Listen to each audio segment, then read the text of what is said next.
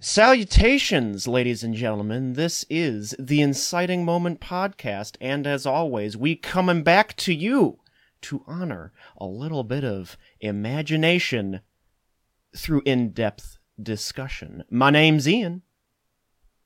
My name's Sam. I'm James. Uh, ahead of time, I'm gonna say this right now. I apologize for the pounding sounds that you hear in the background. Uh, my deck is being worked on, and uh, couldn't exactly push it off. Um, and ahead of time, I figured I'd just say right now, uh, one other member of the podcast sadly is not going to join us today. That being uh, our buddy Scott.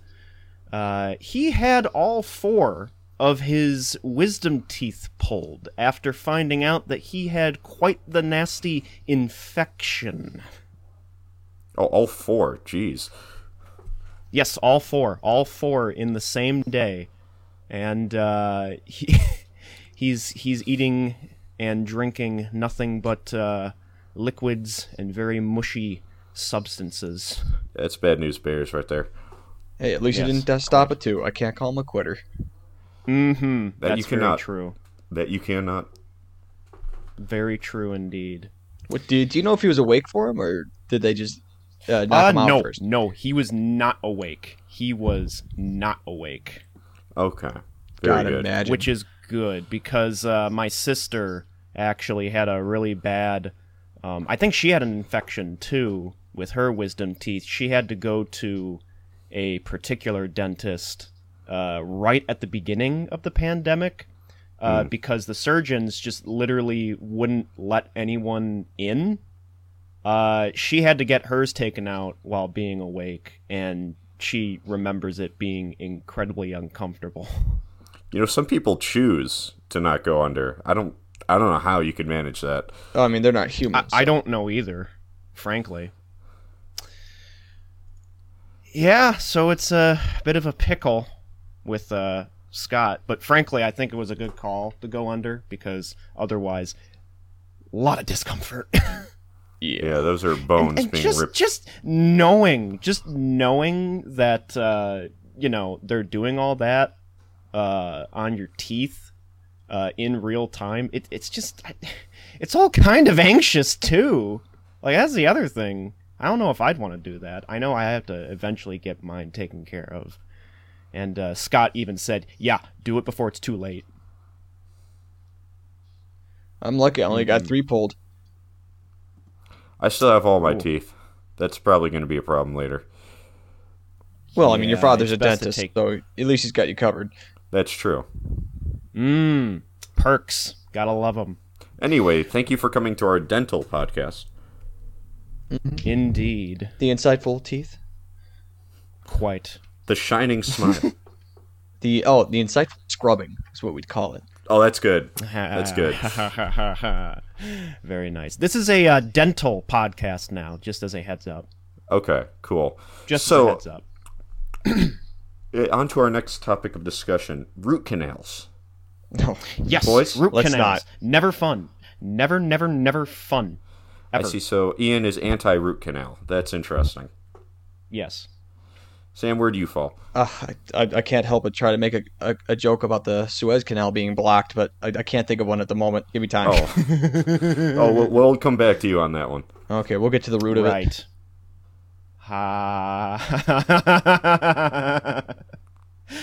oh, puns for days with you, Sam. Yeah, we're gonna really just drill days. it into them. Okay, now it's just time to stop. I'm actively becoming physically ill.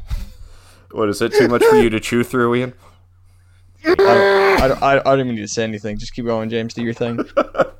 Your father's a dentist. It's not even fair. Anywho, anywho, why don't we uh, why don't we talk about a little something? That little something being uh, about Rian Johnson, Oh yeah, that's a uh, topic to everyone's sink your teeth into. director. Oh, okay, James. It's time to stop. I'm going to. Mm, I don't even know what I'll do.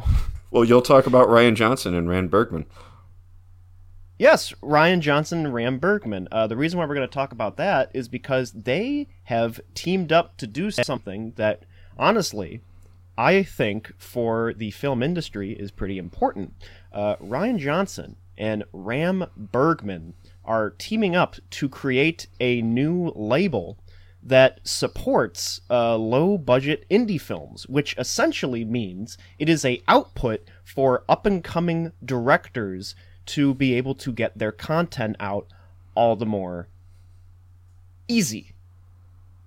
And uh, that's great, honestly, especially because there's a lot of uh, newer filmmakers coming out, especially around this time, after uh, a lot of people have completed their time at college. There's a whole generation of people that are just springing at the chance to get their uh, exposure. Yeah, no, it's And- good that uh, someone with that high profile can kind of give them a, a little wiggle room to work in there. Right, right. Because frankly, aside from uh, streaming services, which even then, very difficult, oftentimes because so many studios have their own streaming service, and so it kind of cuts off the potential of uh, exposure because not everybody can have that service.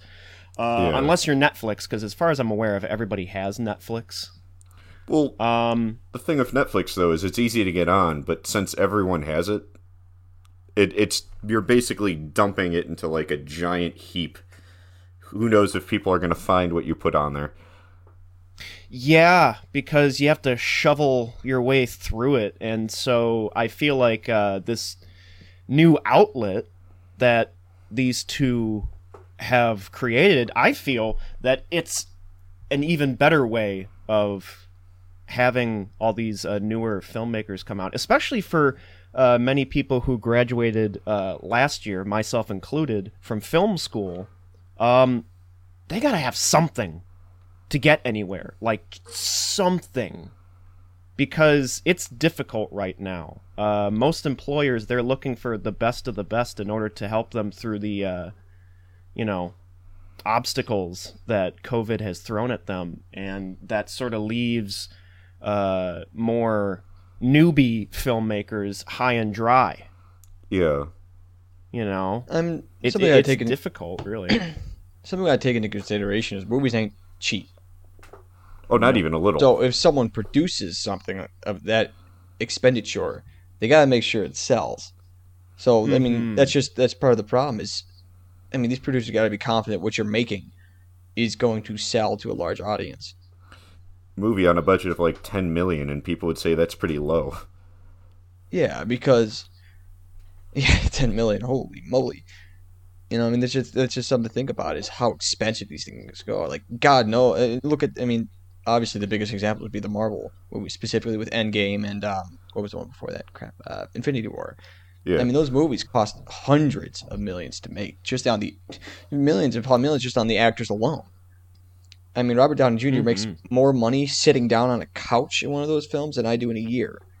The MCU 10 is such an years. interesting thing too, because the longer it exists, the more the actors involved with it basically go up in price. Oh yeah. And you know, talking about the MCU, it's also helpful that this outlet was even made because we are also in a time where most movies are very very formulaic and they all feel as if they've been shot the same, written the same. Even if it's not Marvel, you you just kind of get those hints. And so having this where they also specifically say that they're trying to focus on um more creatively ambitious movies, not necessarily ones that are commercially viable. Um, I feel like it's it's good that they are offering this because, frankly, we could use more movies that uh, think outside the box. Because frankly, it's movies that are more creatively ambitious that have helped the industry, you know, improve because they keep trying newer things. Have they uh, come up with a name for this new label? They have not. It's currently unnamed. I see. Uh, whenever it does, um, you know, we'll give a good update to it. But uh, as far as I'm aware of, it does not have a title just yet. Uh, but regardless, I mean, shoot, there's only so many ways I can say that this is great and that I love it. and uh, it's very important and you know significant for the future of cinema. Really. Hey, I'm going to be incredibly cynical for a moment, if Uh-huh. you allow me. Um, let's be fair here. We live in a quote unquote bottom text society. Oh dear, Mm. pulling out the big Um, words. And a cynical way to look at it, and it's, I'm not going to say we're realistic. I think that's way too negative. But I mean, let's be honest. This, this is just another way for them to make money. It's a huge way to make money. Don't get me wrong. I'm not going to deny that there's some passion in there. I'm not going to deny that at all. I mean, we're all human beings.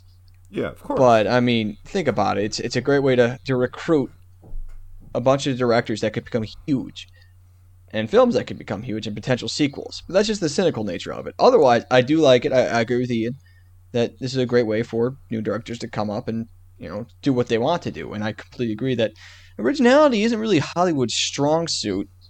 oh no, Granted, you could say nothing is original. Fair enough.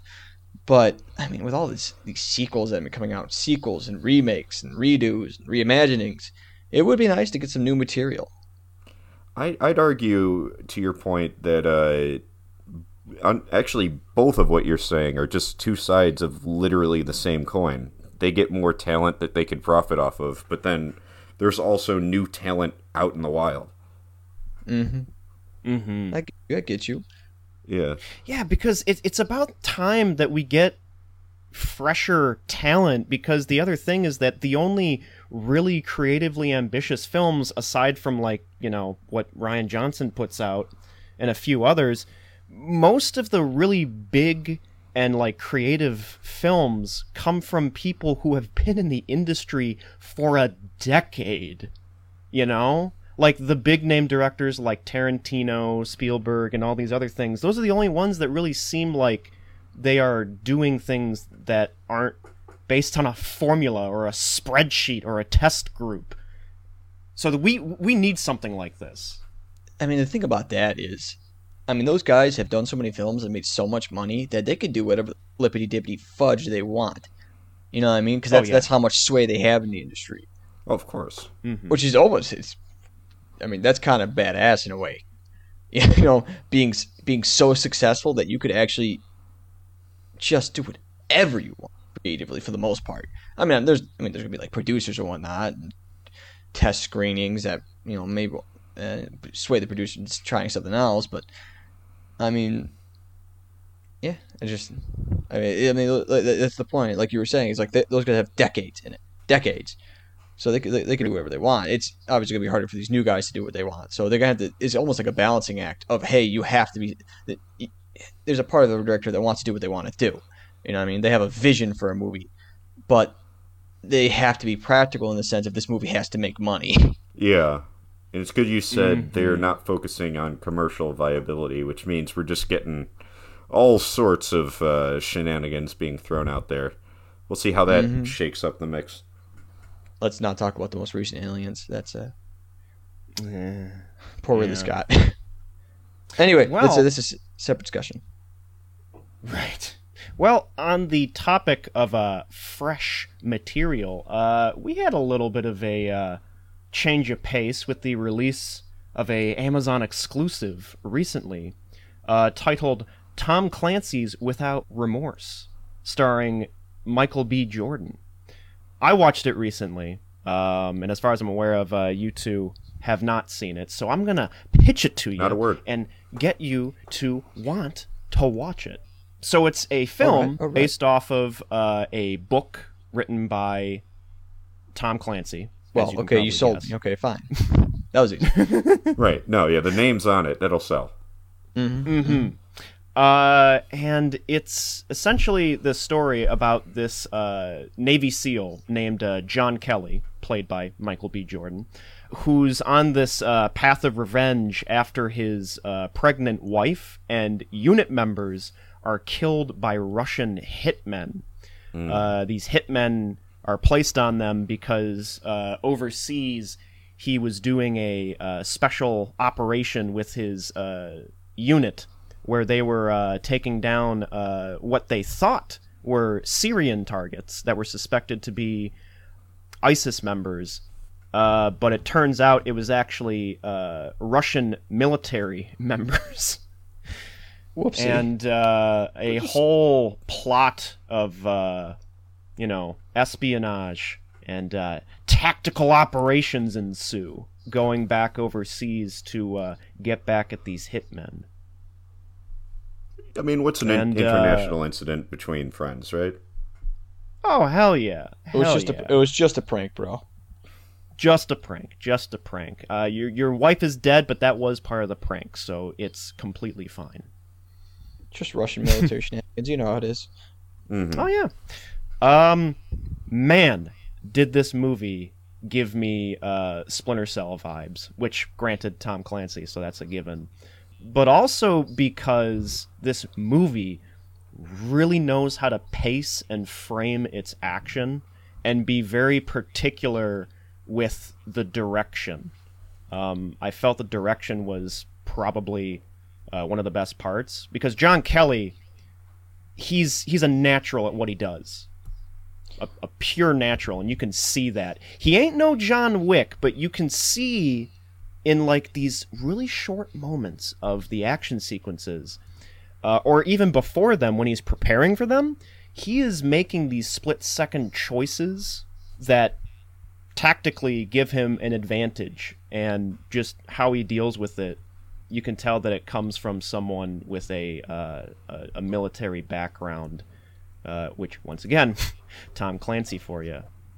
Another thing I really liked about it was uh, obviously Michael B. Jordan does a fantastic job as the lead. Performances all around really good. Uh, one of the hitmen I was actually kind of surprised was uh, I, I forget the actor's name, and maybe James, you can help me out with this.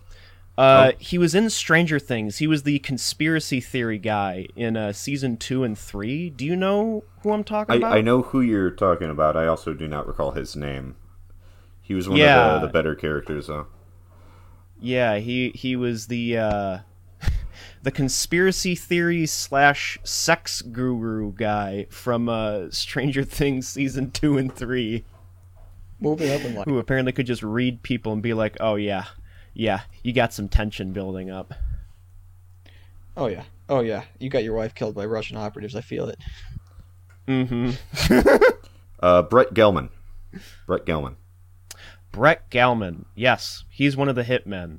Okay. Yeah.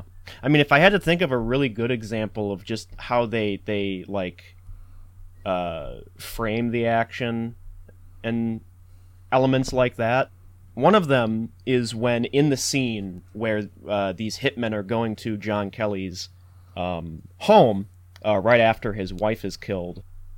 He is shot in the ribs, but not before shooting another guy in the ribs. Uh, that being uh, Brett himself. And the way that it reveals that it's him is uh, a flashlight that John Kelly had on him. Uh, he dropped uh, when he was uh, shot. He's on the floor. This other guy's on the floor. And the flashlight, when it dropped, it began spinning. This this flashlight, it's just to the side of John Kelly as he's sitting there, and it cuts to this uh, shot uh, just behind uh, John Kelly, but also showing the hitman. And the uh, flashlight just very slowly uh, uh, spins a few times, just very briefly uh, uh, showing the guy's face, but then eventually it comes to a, a, a slower speed and it stops on the guy's face, uh, cutting to a, a really intricately framed uh, reveal of who this guy is. Um, and you just see a lot of that stuff throughout the movie.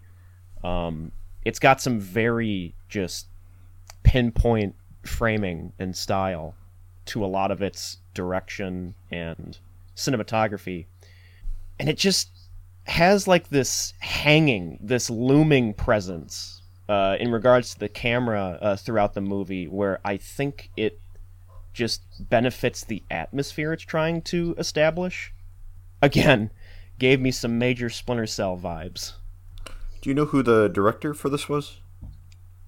Ah, first name Stefano. I remember. Ah, Stefano Sollima. I hope that's that's the right pronunciation. I probably butchered it, but Yeah, Stefano Sollima. And I'm actually looking at a little bit of his filmography right here. Uh, feature films. Oh, he also did the sequel to Sicario. Uh, he did Day of the Soldado. Bless you. Quite the name, I know. So he's uh, he's, he's he's got a filmography that kind of points to that. I could see how he uh, did this movie. Uh, makes me want to go and watch that particular one because I heard good things about it. Okay. And Thanos is in it. Yo, No they got Thanos. How Yeah. they gonna beat Thanos? It took the whole Avengers Hell to do that. yeah. Yeah. so Sounds yeah, without good. remorse. Uh pretty good. I highly recommend it. Amazon Prime, go check it out. Now, that isn't just the other thing that I felt was uh, really solid. Uh, the other uh, property that I watched, this one being a show. A whole show, Um, huh?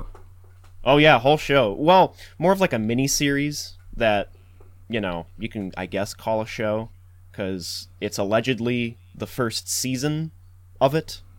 Uh, that being uh, Falcon and the Winter Soldier, the Disney Plus uh, miniseries, and um, naturally this is pretty late in uh, the Marvel timeline of uh, films and by this point a lot of people with um, their plans for the future they're they're they're a little iffy and i can understand why uh, I, i'm not really excited for some of the more uh, uh, you know down the pipeline movies Yeah. I don't know something about them. I'm just after Endgame and everything, they're they're not doing a good job. I will At say, least from what's planned. uh, f- regarding the MCU as a whole, re- regardless of how you feel about the film, Endgame has such a finality to it that it almost seems weird that we're still going. Yeah, it really wrapped it up with a perfect bow, and it's just like, So well, why go on? You know? interest is pretty low, and then because Spider-Man came out after that, didn't it?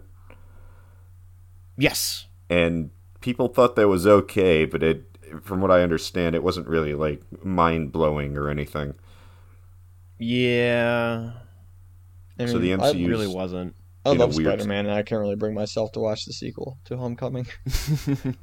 I still haven't seen it. I, I literally bought it like a few weeks ago. I still haven't actually sat down and watched it. It, it just got mm. that feeling like, like it's over. It's just it's just over. You know? Yeah. No, I got that. Well, thankfully, what I would like to say about the uh, Falcon and the Winter Soldier is if you had doubts as to whether Marvel could continue after this point, I would like to uh, proudly say that uh, this is fresh. Hella Okay. fresh Okay. in regards to the MCU, uh, to the point where, and you know, some people might find this to be strong words. Um, I actually think that this show, in terms of the tonality and what's going on in the story and the plot and all that, um, and that's not to necessarily detract from the film in question's quality. It's still fantastic. I still think it is, but Falcon and the Winter Soldier, in terms of what it's trying to tackle and how it tackles it, kind of makes Infinity War look like Sesame Street in comparison. Really? In what way? Yeah. Well, the big thing is that obviously it's a show where Falcon, Sam Wilson, is teaming up with Bucky Barnes, aka White Wolf slash Winter Soldier, um, and all that jazz. Yeah. Uh, the thing about it, though, that I feel is the most effective part of the show is that it plays with the idea of how power, even though someone can initially use it for good, if given to the wrong kind of person, can very quickly corrupt them and cause them to be highly irrational. And uh, that's played up very well with the fact that um, the main antagonists of the show is this uh, extremist group, if you will, called um, the Flag Smashers. And the Flag Smashers, essentially, what they're doing is they're using uh, this super soldier serum that apparently was kept hidden for God knows how long, and they got a hold of it and are using it to fight local governments because, and this is another really interesting part about the show, the show introduces the idea that when people disappeared when Thanos snapped his fingers and they came back in Endgame, there was actually a huge economic problem with that because now you have people living in these houses where these other people uh, originally were before the snap. Uh, and now financially they're fucked because now they're told, oh yeah, you have to leave. so you have these people who are struggling uh, financially and also basically being homeless. Half the population was legally c- declared dead, and then suddenly they weren't. I guess that would cause quite a bit of uh, Yeah, stir. insurance wise too, that's also pretty fucked up. That's not something I thought a superhero show would uh, dive into. Oh yeah, and and it just only goes up from there because uh you know the leader of the uh, extremists is like this teenage girl who's like saying, "Oh yeah, we're doing this for the people," and she starts out kind of sincere in that, but the more and more she gets involved, the more irrational she becomes to the point where uh, the hostages that they take. First off, they're they're taking hostages at some point, uh, and at some point they also start, you know, or at least she does. Uh, she starts killing hostages too. Oh, yeah. Okay. Yeah, she doesn't seem very nice. Yeah. so it only goes up from there. It just oh, the So- the the shit gets real after a while. So, so when does uh, when does Bucky punch this teenage girl in the face with his vibranium arm? That's a very good question. Uh, not as often as you think. Uh, But that's the than other I'd thing. hope. Bucky, uh, Bucky is uh trying to fully transition out of the Winter Soldier vibes, Hmm. uh, and um, they actually work in some of the stuff that he did in Wakanda in order to do that. Um, and actually, a entire Wakandan uh, team of soldiers uh, kind of pop up here and there um, in a particular scene that I liked.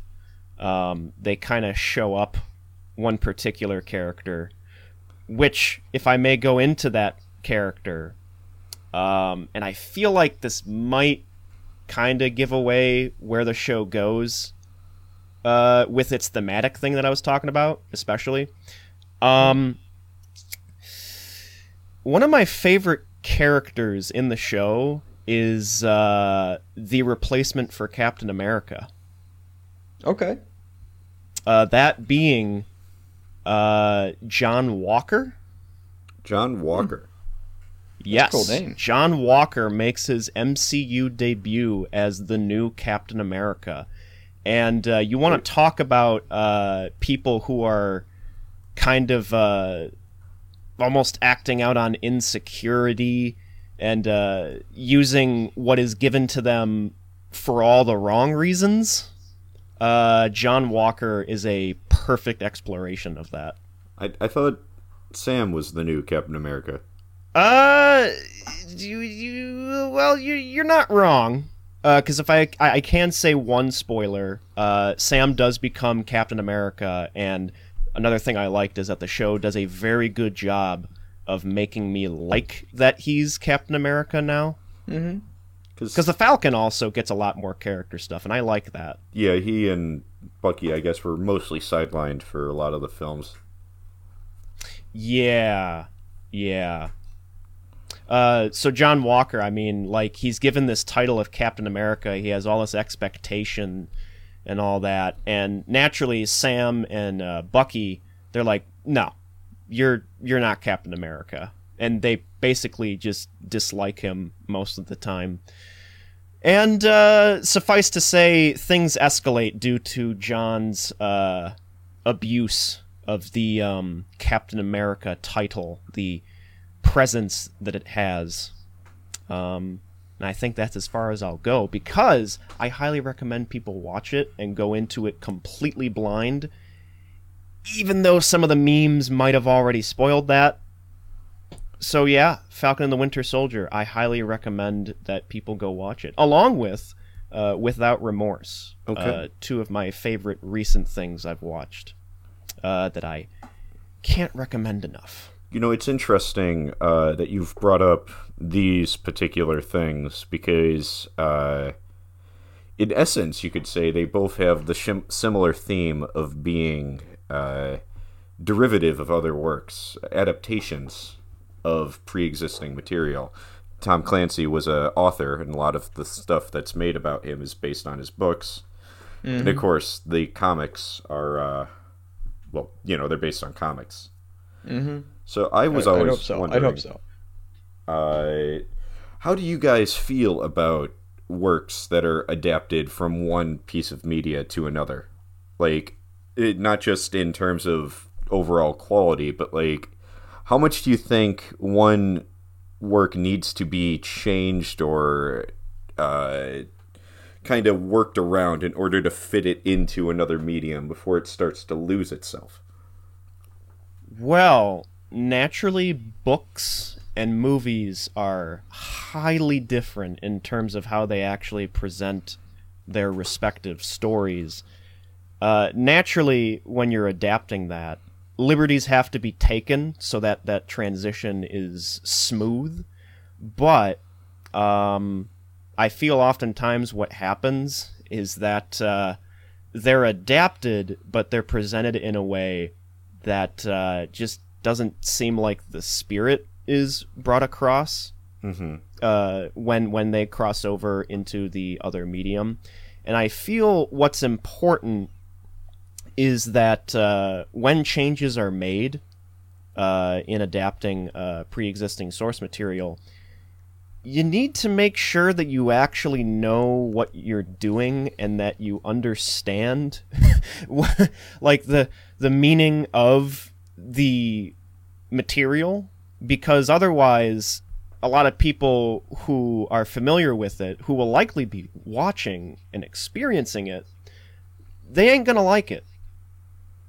And it also brings a tricky topic of uh, well you know things have to be different uh, when you also think well you also need to make this approachable for general audiences you know you can't be so reliant on people uh, who are knowledgeable of the material uh, to be like the defining part of their enjoyment of it Hmm. so naturally changes need to be made and uh, liberties have to be taken so my take is stick as close to the, the the core of the material as possible but also keep in mind in the viewpoint of like narrative structure especially if it's like a feature length movie yeah things are gonna have to be cut out or condensed or shifted slightly altered in order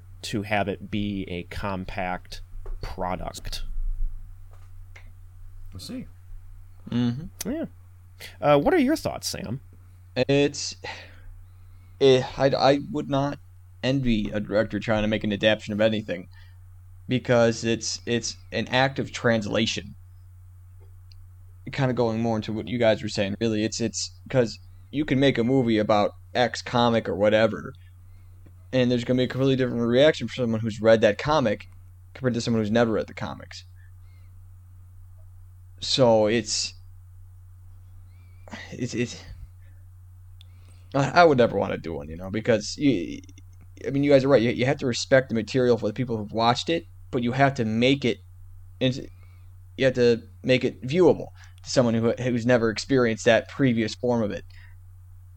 So, like I said, that's such a, that's got to be such a t- you know tight line to, to thread through, and I, and another thing you got to take into consideration is what you're adapting, because if you're adapting something that was already visual before, like a comic book compared to like something that's just a regular book that you read there's the people's imagination individuals that you have to take into consideration so there's Oh, all these things that go into adaptation and i have no problems with adaptation at all because sometimes it could be really really good like the mcu for example they did a pretty damn good job in doing it and making it commercially viable while still, you know, adhering to the comics which they got it, you know, got it from. It, it's an interesting thing because, like you said, it's uh, translation is probably a good word. You're you're essentially taking something from one language and putting it into another, and some of the context from that stuff gets lost. Like it, you know, you, you talk about books and uh, comic books. Comic books, like you said, Mm-hmm. have a bit more visual stuff, but a book is purely text. Some people could have completely different readings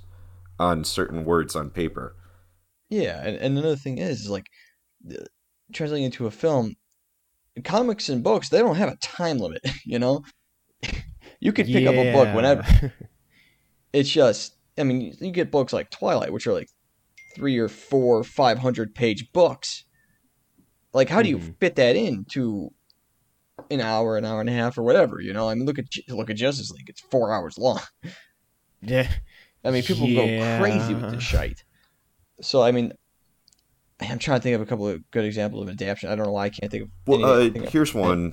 I know you brought up a f- couple episodes back uh, that goes into another thing. Adapting, say, a video game, which also has an interactive element, like your uh, Monster Hunter. Yeah, most of them are trash. Mm. I'll I'll be the one to come out to say it. Most of the, and vice versa too. Most video games based off movies are trash. Because that's an extra layer of, like, you not only have to adapt the source material, all the stuff that's in there, but also the player experience, which is completely separate from the narrative. Yeah, I mean, just video game Yeah. uh, translations, like vi- you know, both to and from, are uh, another topic we can discuss completely in more depth.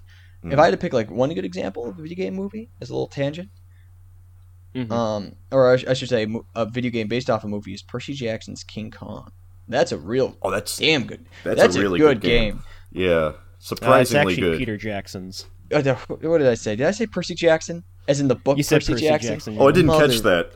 Oh crap! That's also a really good book though, which is funny because they made an adaptation, film adaptation of that book, and it was trash. Yeah, they made a couple of them. Like they made more than one, and they were not great. Maybe that's why I said the name. It was a subconscious Yeah. flare up. Mhm. I think uh, today um, things are a little easier in terms of uh, fully realizing source material and the fact that miniseries and like streaming service shows are able to take more time to incorporate what was in the source material to have a like fuller feeling uh, narrative Mm. like um i mean obviously we have the mcu shows We have the Forbidden Zone, known as the CW, and yeah Oh, the- that- oh and we also have witcher which is based off of the books man, yeah. Oh, it's This, based more on this the is, book. This is our that, previous episodes coming full circle in a way we didn't predict. isn't it? Well, I've been trying to get this off the ground for a while. Unfortunately, the episode we originally planned, I couldn't make it. You're right and it's interesting because the last couple movies that we've been talking about are essentially ad- uh, adaptations The of The one I chose source today is, material and there's some interesting Yeah. stuff with that. I'll bring up in a minute, but Mm-hmm. I mean, you know, Hulk, I think was, uh, I think, uh, one of the better ones, frankly, in terms interesting, of uh, I'll say that. it. Yeah, Ang Lee is a very visual director, and he Mhm. really tried to capture the comic book angle of the Hulk, and I think it worked out for the most part. mm, I thought visually, in the case of the Hulk himself, I, I think it's an interesting example of being too close to the source material. That it gets kind of janky. Uh, yeah, yeah, he looks a little janky because, uh, like I mentioned in the uh, discussion, the footage is already set to a certain level of saturation and color, and having a super saturated green Hulk running around, coupled with the 2003 CGI detail that was possible at the time, it looks a little jarring. I mean, yeah, sometimes if you try to rip something straight from the source material, it's too much because you're, especially if, like if you go something from like comics to live action, it some things just don't work. oh yeah, uh, you Yeah. you can see this too, even when uh, certain movies are remaked, which is essentially just adapting the same movie into its own medium. where they sometimes wildly change like certain character moments. Oh my gosh. I just thought of like one of the most uh honestly impressive adaptations that for a long time people thought was impossible. I think JoJo should be commended for even being made into an anime. I mean, I mean, it's a f- of my French. It's a fucking fever dream. It is. I read, it I, really I read the, is. I read that manga. Uh, when was it? Like 2014. I've Mm-hmm. believe it or not, I have yet to watch the animes. I know I'm behind the times. I know, mm-hmm. but from what I've seen from the various clips and whatnot, they really did capture.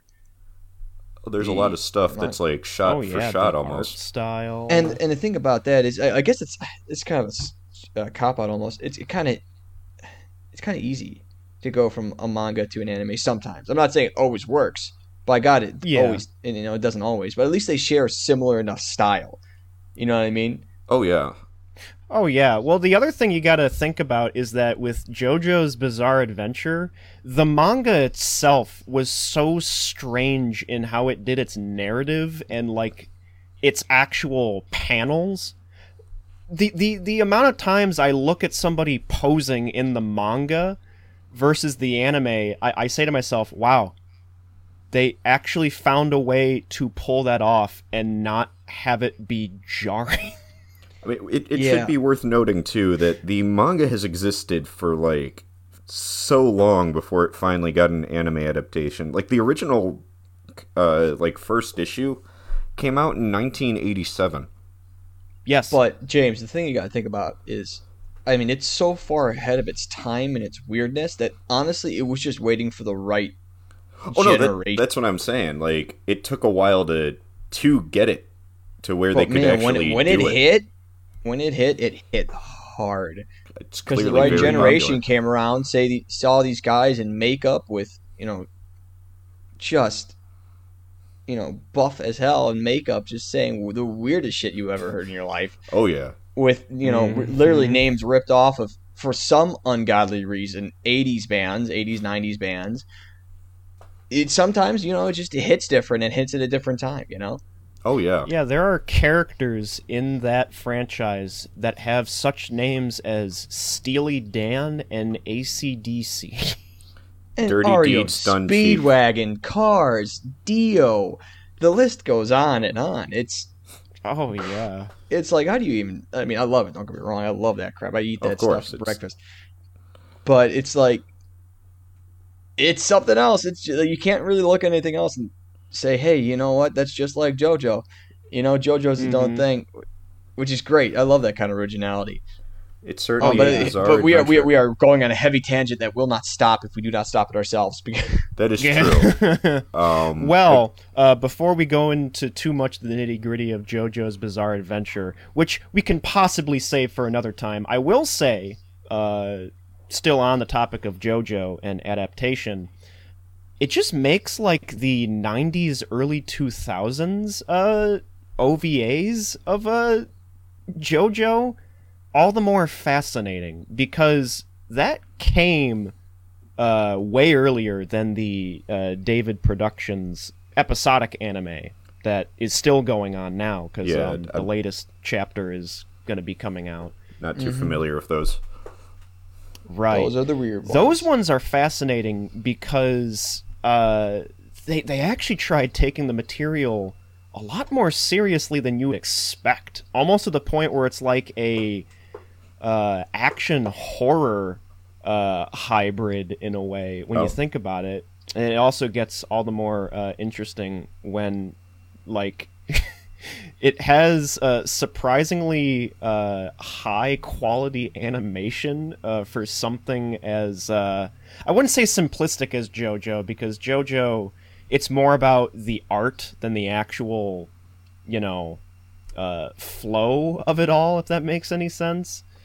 It's just odd but also satisfying to see something like that where clearly it's not one for one. It doesn't carry everything. But if you watch it for what it is, especially because uh, it cuts down on a lot of the material, which to me, I know some might say, "Oh no, you you you can't cut out this part of the story or that part." Frankly, I think the narrative structure of the OVAs is superior because it just flows better. Quite frankly. Except for the part they released the second half before the first half.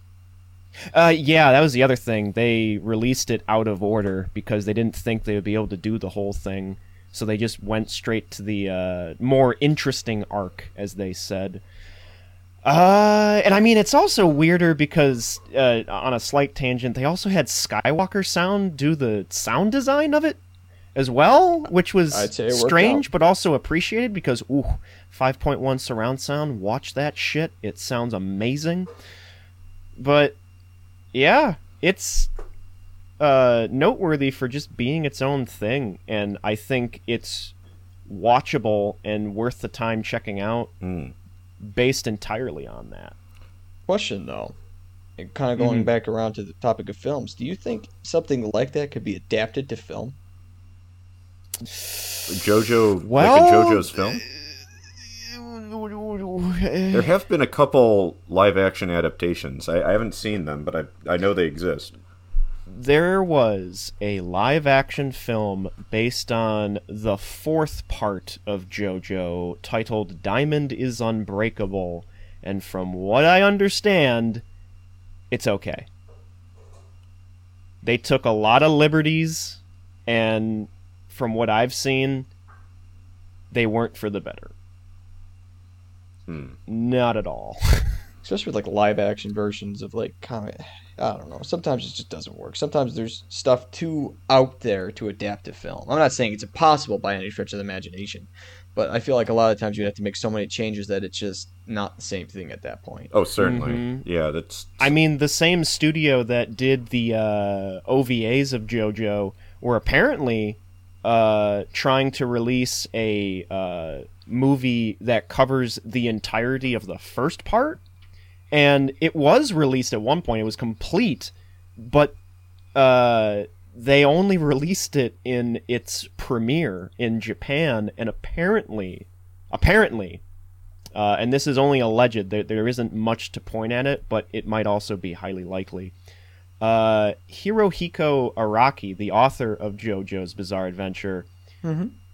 apparently hated it so much that uh, it didn't get a wide home video release on like Blu-ray or DVD. Oh, jeez. It's like a. It's like Dragon Ball Evolution. Apparently, Toriyama. we don't hated, talk about that. Well, apparently Toriyama hated it so much it convinced him to go back and make Battle of Gods. Good for him. Yeah, Because I've seen it, it's trash. Yeah. But we don't have Mhm. time to discuss how bad that No, we do have another film to talk about, and Which is uh, Which is actually also good. an adaptation. in in a way to kind of segue off this and go into that. This movie uh, has an interesting approach to adaptation uh, that I feel we should get out there before it, it we go more in depth.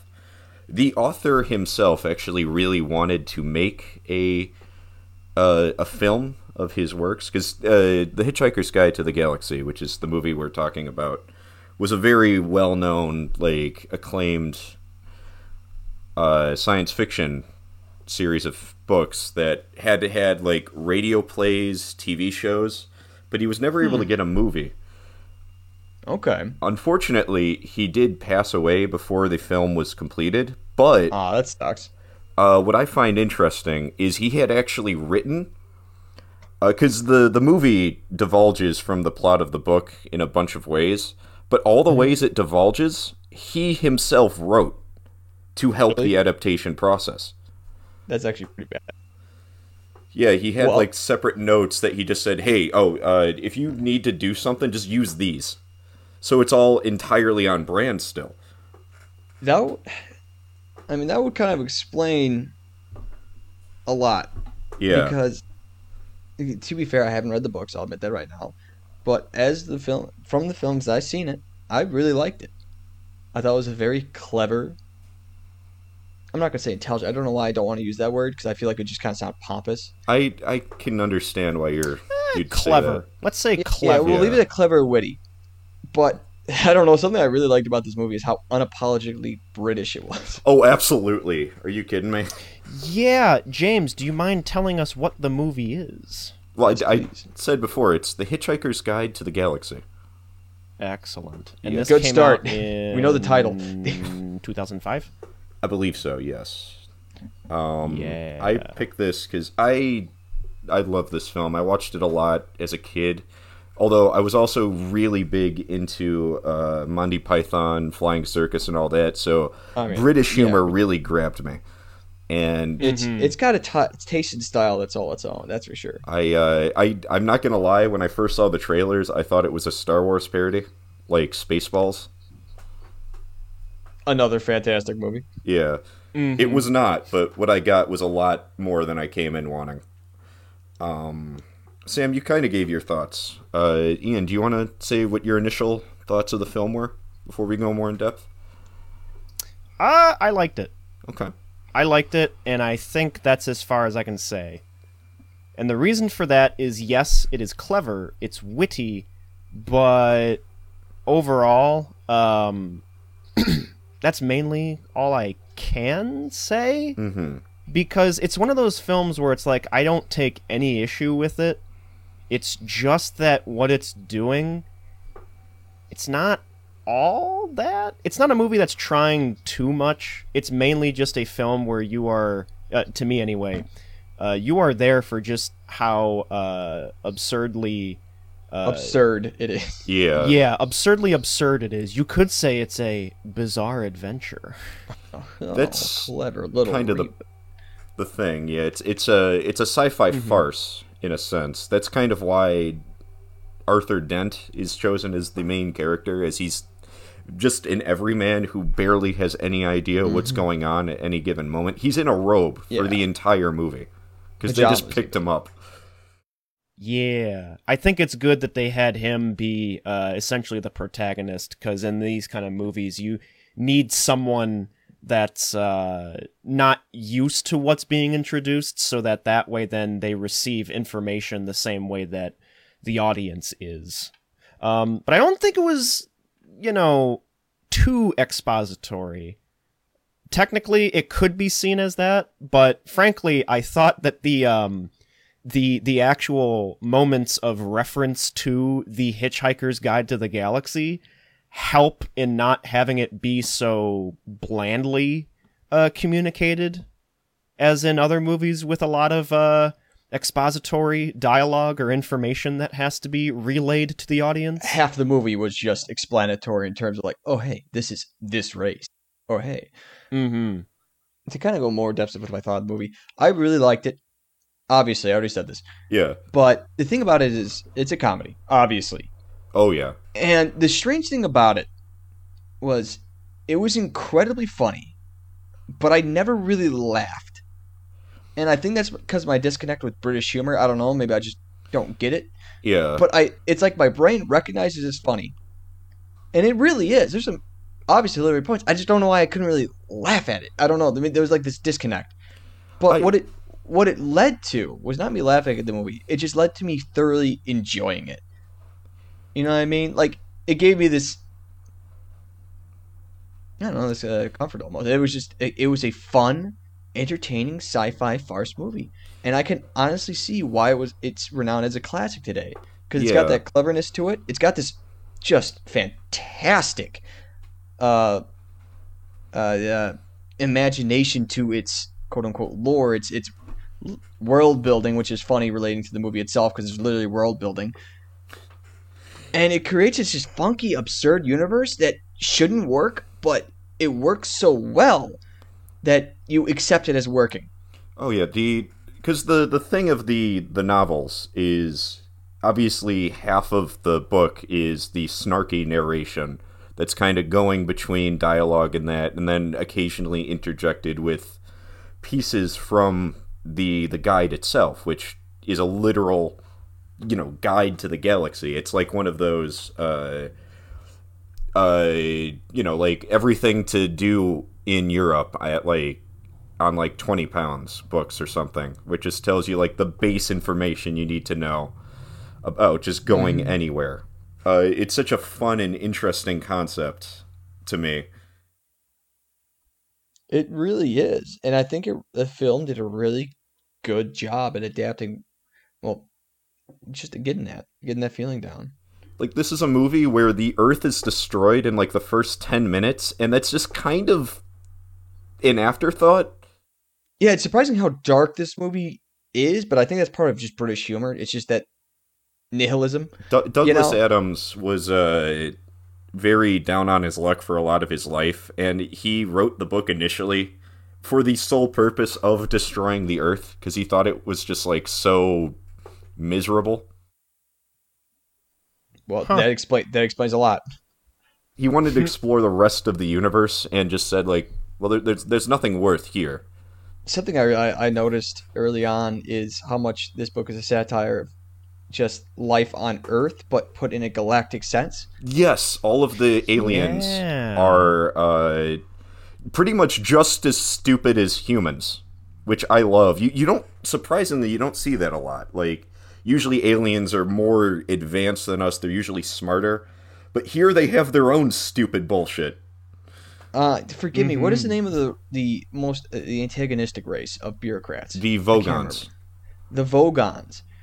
I'm sorry, but right away I could tell that these guys are probably satires of like British politicians Oh, absolutely. and just like the British bureaucracy. Because literally, literally, their entire point is they're so bureaucratic and un, and just apathetic that, as the mo- movie said, they I mean, if their mother was being eaten by some creature, they would have they wouldn't do anything unless they were ordered to by like some form, you know? Yeah, the form had to be signed in triplicate, reviewed, lost, found, and then like buried underground for five years, and then they'd like maybe do something. hmm So I mean, they they really pushed that. I'm like, you know what? I can dig it. Yeah, you know what, James? Um, for for the audience, why don't you uh, why don't you give us a little taste of the uh, the absurd lore behind uh, Folk theory. The the universe that this property uh, builds up? There was one that you told me when we were initially talking about this, where I'm like, wow, I think that kind of is a prime little example of the kind of stuff you're in for. I, I have a couple things. Just a little snippet. Uh, one is actually a deleted scene that they had filmed but didn't have time to put in the movie. Shortly after the Earth is destroyed and they hitch a ride on the Vogon ship, uh, Arthur is still coming to terms with the fact the Earth has been destroyed, and Ford reveals that he was actually there to uh, revise the segment in the Hitchhiker's Guide on Earth. So he's like, wait, wait, wh- what does this say? Like, what does this all encompassing book say about my home planet that no longer exists? So he opens it up, says the word Earth, and all it says is a single word harmless. awesome. Uh, and Ford's like, yeah, no, but I, I was there to fix that. I, I, I had an idea that, uh, that would probably better encompass the world. Okay, well, what do you think about the Earth? It's mostly harmless. Mostly. Yeah. And that's just the words that become the entire, like, what the rest of the universe can know about this planet that just does no longer exist. Um, and then there's, like, in the books, uh, uh, one of my favorite examples of Douglas Adams writing, which I actually didn't tell you, Ian, is uh, the characters are going crazy. So they think they figured out how to fly. And the way the narration puts it is all you have to do is try to throw yourself at the ground and miss. Yeah, it's just absolutely absurd. It's absurdist humor now. I really did like it. Oh yeah. Just the the improbability, they, they, the way they go through hyperspace and what they, they don't go through hyperspace, but the way they jump through vast amounts of space is the improbability machine, oh which yeah. literally just Ah, puts you yes. in a random place in the universe, but it kind of like changes things. Like for example, there's one time they teleport through and their ship go, becomes like a flower pot, blah da da da, and they the it changes from live action to they're all made out of wool. Yeah. Cuz they're instead of jumping through like tears in uh space, they're jumping through all different realities at once. and it's just the film knows how absurd it is, and I just love how it plays with it so hard. Yeah. They don't pussyfoot around; they go full hardcore. Yeah, we know that, that we know this is batshit insane, but we're gonna roll with it. And so are the characters, man. They, I think the actors did a fantastic job portraying these characters that are so absurd yet they have a personality. It's just so weird. It works, and you just kind of love them for it because at least they're, they're consistent in their characters while having a decent arc. You know. What was your favorite just- character, Sam? I like my favorite character arc. Obviously, was the main character because he goes from some schmuck to basically who do, who- this very homebody person who wants to stay home and just keep everything the same. And over time, he, Mm-hmm. he becomes more adventurous. But my favorite character was uh, Zaphod, the galactic uh, governor of the Oh, u- Zapha, the president of the universe. the president of the universe. I fucking love him. He's so uh, he's so crazy, so arrogant, so just out there that everything he does was just so funny because he's so confident in everything he does, even when he messes up, and just he's so weird. He's got two heads. He split his he split his brain because so one could rule the Mhm. universe while the other one was the normal him. Uh, an interesting thing to note about him, and especially his two heads. The only thing the book says about him is he has two heads. Really? Um, well, let me rephrase that. Like in regards to physical appearance. So a lot of other adaptations do like the the standard thing where it's just like it's split down the middle and it's like on two stalks. But the movie didn't want to do that. They wanted to make it more interesting, so that's why they had him like kind of hidden under a cloth. Yeah, Mm. it's crazy. It Yeah, but he, he was probably my favorite character just from how absolutely absurd he was. I, I love those kind of characters who just are so cocky and full of themselves, yet Oh, are yeah. charming about it for the most part. How about you guys? What were your favorite characters? Uh, mine was Marvin. The oh, depressed yeah. robot. We we Good old nihilistic Marvin the robot. It's it's an extra level of satire too, because it's like we made robots, so we made one that was depressed. Because we could. Like all the doors are happy to be there. They weirdly sigh when they're open. Yeah, the the, uh, the supercomputer on board is just the most positive force in the movie. Hiya! I see you're being targeted by nuclear missiles. I'm gonna take evasive action. If you don't mind. if you don't mind, of course. I love that too. Yeah. I Apparently, Warwick Davis was uh, the one that was inside of the uh, costume for Marvin. Good for him. Uh, he uh, he's the um, amputee uh, actor who was in like uh, Star Wars, Harry Potter. Uh, he was uh, one of the Ewoks. oh yeah, Yeah, he's one of the more uh, he was uh, specifically Wicket. He was Wicket, the main one that uh, Leia first meets. It's one of the bigger uh, like little person actors. Uh, I, I do recognize that name. Mm-hmm. And then uh, it, it only further helps uh, Marvin in the fact that Alan Rickman just Oh, oh, he knocked it out of the park. they got I the love that voice perfect, work. perfect voice for Marvin, and I loved it that it was just Alan Rickman in his natural state. in his natural state. Indeed, quite. Um, I if I have to speak, I really like Ford, the you know the the guy because first off, he has this whole thing with towels, but it never comes up. It Like- kind of comes up sometimes. He's like, oh, you have to make sure you have your towel, but like he never explains why, and it's only vaguely alluded to why that might be useful. Uh, I and mean, Mm-hmm. there's moments where he has to wipe off sweat, and there's one time he scares the uh, Romans away. But like getting their names are wrong, but I'm keep rolling with it. you, you keep thinking he's going to be like some mentor figure that's going to help Arthur through everything, but the second they get on the ship, he just kind of fucks off. Yeah, st- I still loved him though. I kind of love that. it's like, oh yeah, so uh, you're safe. I uh, I've got my own shit. I'll help you, but like, we're good. yeah, Or it, I, I, I just love his first line of uh, "People of Earth, I bring you good tidings of peanuts and beer." plus you know just I don't know. I, I did. I just loved everything about him. He wasn't Oh, like yeah. he. You're right. He was. He wasn't really like for the guy who writes the book that the like in the universe that you know the whole thing that it's named Yeah. after. He doesn't really do much besides save the main character. But I still loved every 2nd Mhm. of him. He was still a great character. All his all his actors were amazing. I can't I can't think of a problem. Oh yeah, all these actors knew exactly what they were in, and uh, Just each rocked it. one I felt just delivered Mm-hmm. heavily.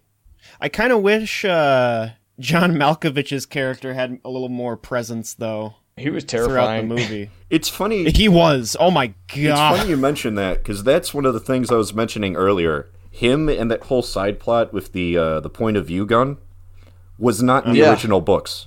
That's something Really? he wrote for the movie. I, I still think it worked. Granted, it didn't really come to much in the end, in terms of like, oh, Mhm. hey, we never really see him get his, uh, you know, that storyline concluded. You know, Zaphod getting his head back, but it was it it, it kind of needed to be done for motivation to get to that planet and get the coordinates and whatnot. Uh, what's interesting that you, or at least that you might find interesting, the first book, the one that this is named after, ends when they get to Magrathea. They don't make it to the planet by the end of the first Really? book. really? Yeah. So they they had Hmm. to add all that to make it a more coherent story for just that whole aspect of it. Mhm. There's some stuff they reference from later books, like uh, the the uni- uh, the restaurant at the end of the universe. So long and thanks for all the fish. Is th- those are just names of the other books? Really? Yeah. Huh. I think actually I think the entire series gets name dropped at like one point or another through just innocuous dialogue throughout the film. But overall, it's a pretty fucking good. Yeah. Yeah. If I had to talk about some of the technical stuff, there was one thing that I noticed, and I don't know if it was intended by the filmmakers. It very well could, because again, this is essentially a big, uh, absurd homage to uh, sci-fi and all that. hmm Um, something I noticed is uh, actually the color of the film, the actual color grading, uh, and how when I was watching, I'm like, this looks strikingly familiar to something. I just can't put my finger on it. And uh, it, it kind of hit me after I uh, went back to working on a little personal project of mine that I'm just doing for the sake of doing it, and also because I love the film that it's for. Back in the day, uh, there was this special film color dye process, uh, which was done by Technicolor. And the thing about the Technicolor dyeing process is that uh, when it would complete, it would uh, change how red, blue, and green is processed in the actual image. Like it pops more.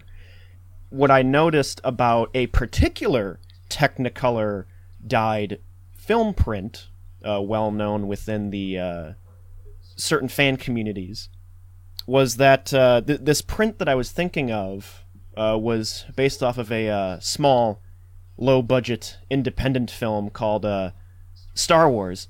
Uh, Mhm, was that uh, Hitchhiker's Guide to the Galaxy actually had a very similar color palette look to that print. It had areas of the image where like shadows actually had like a little tinge of teal and uh, the red in people's faces it popped a little more but it also didn't look too unnatural. Um, and blues obviously kind of had that same thing throughout the movie. Uh, so whether or not it was intended or not i have no clue but if it was hey that was actually a pretty nice look. And the reason i uh, noticed that was because uh, recently I've been trying to color match a recent Blu-ray of uh, Star Wars to that specific uh, print. So naturally, I'm kind of familiar with it by this point because of how much I've had to look at it. Interesting. Yeah, that's something I wouldn't have picked up on myself, but I, I, it could be.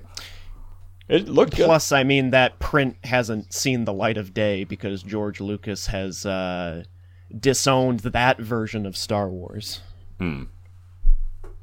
Topic for another time. Of course. But uh, neat little thing, if intended. If not, hey, that's what I got out of it. And uh, I also thought that uh, for a 2005 film, the implementation of CG still holds up pretty well for the most part. Yeah, there, there's not a. I mean, obviously the uh, the John Malkovich character Humma Kavula with like the what like million of legs that he has had to yeah, be done. his that was- entire lower torso creepy. just being spindly legs. Uh, uh, but there were a few like decent effects throughout. Yeah. Um, and I, uh, from a visual aspect, I I particularly adore all the Hitchhiker's Guide segments where they're like animated in that very distinct style. Yeah. Those are honestly some of my favorite parts, just learning more and more of the universe. In the beginning, the universe was created. This was largely considered a bad move, and was like it's just. Uh, it's Oh great. wait, it's James, so what, just what was the passage on like the whole thing of uh Vogon uh poetry? Oh, uh, Vogon poetry is the third worst written, uh, like piece of literature in the universe.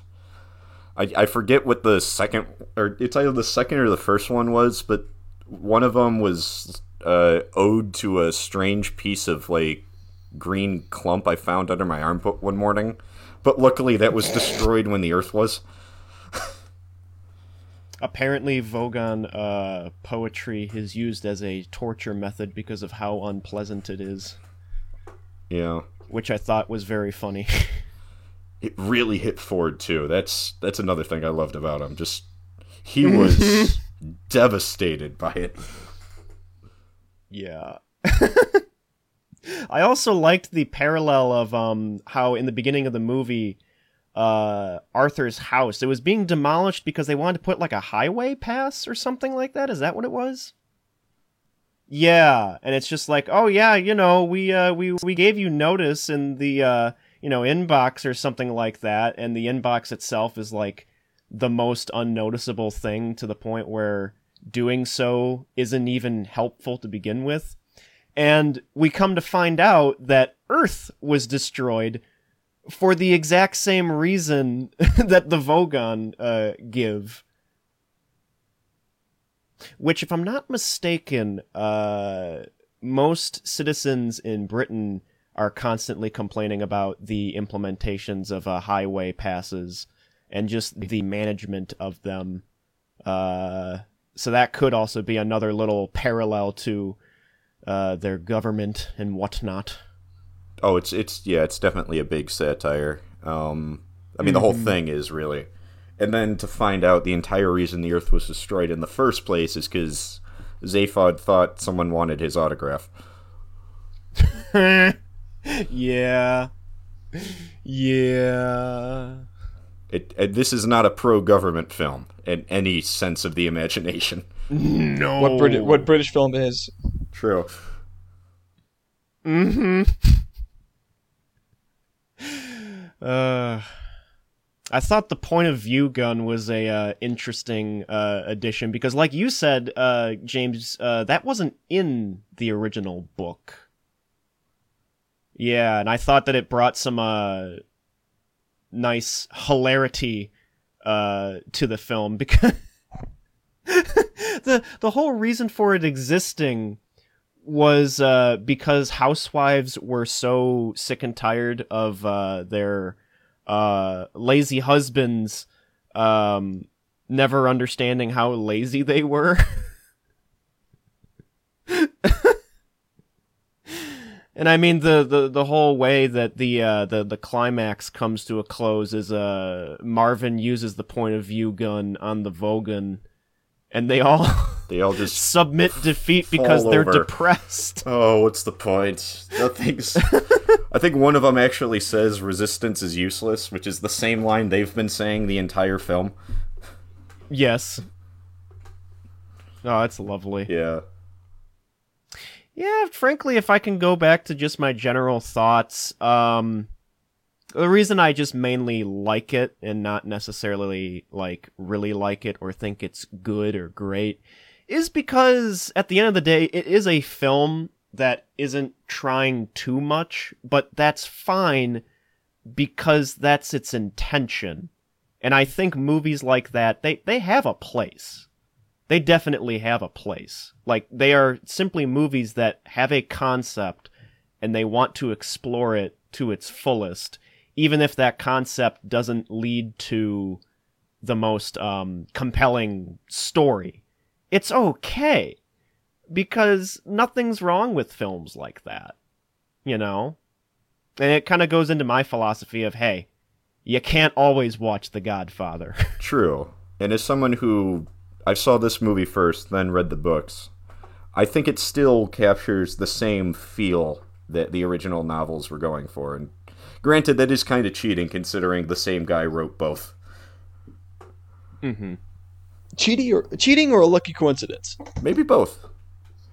Apparently, every adaptation had to have something changed, and he was always willing to change his own. St- I think he went on record saying, "Every time we tell this story, it's told differently," and he's just cool with that. Wonderful. All right. Yeah, but overall, seems like uh, it's a fun time. So If you're big fans of British humor and also uh, farces on sci-fi, uh, highly recommend. Mm-hmm. I would recommend. I did recommend it. Would you do it again? Yeah, I would. Uh, Okay. It's, really it's got like twice this recommendation from James. Speaking of recommendations, There we go. I know Scott is not here, but you, Ian, you did say he had given us his recommendation for the next episode. Yes, Scott is the next one in the rotation, and uh, the film that he chose is a, uh, I guess you could call it a biopic, uh, starring Heath Ledger. Uh, it is a film that covers the rise of skateboarding in the uh, late 70s uh, and the phenomenon that it is and was. This film is, of course, called The Lords of Dogtown. And uh, I'm looking forward to it because what uh, Scott had to share on the info on it, it uh, it seems interesting, and it's another kind of keeping in uh, in in theme with some of the movies we've been talking about. Mid 2000s, once again. I, I think that's inevitable, Thank given God. our age range. Yeah, the, the adaptation Yeah. to the. I mean, it had a really weird video game adaptation called Tony Hawk No Skater. no, Oh, Your no. Skater. Mm, Okay, that was bad. I'm s- interesting. That was Tony Hawk Five. I I, I know that one. shit. Classic. Yes. Highly recommend everybody pick that one up. Don't actually though. Don't install the patches though. Uh, you have more fun if you don't update it. Yes. But all right, sounds like a plan to me, man. Mm-hmm. This has been Our Exciting insightful moment. moment. Ah, there we go. In unison, even. Alrighty, everybody. Well, until then, we will catch you all on the flip side. Have yourselves a wonderful day and tune in next time. Bye bye. Bye bye. And remember, the answer is 42.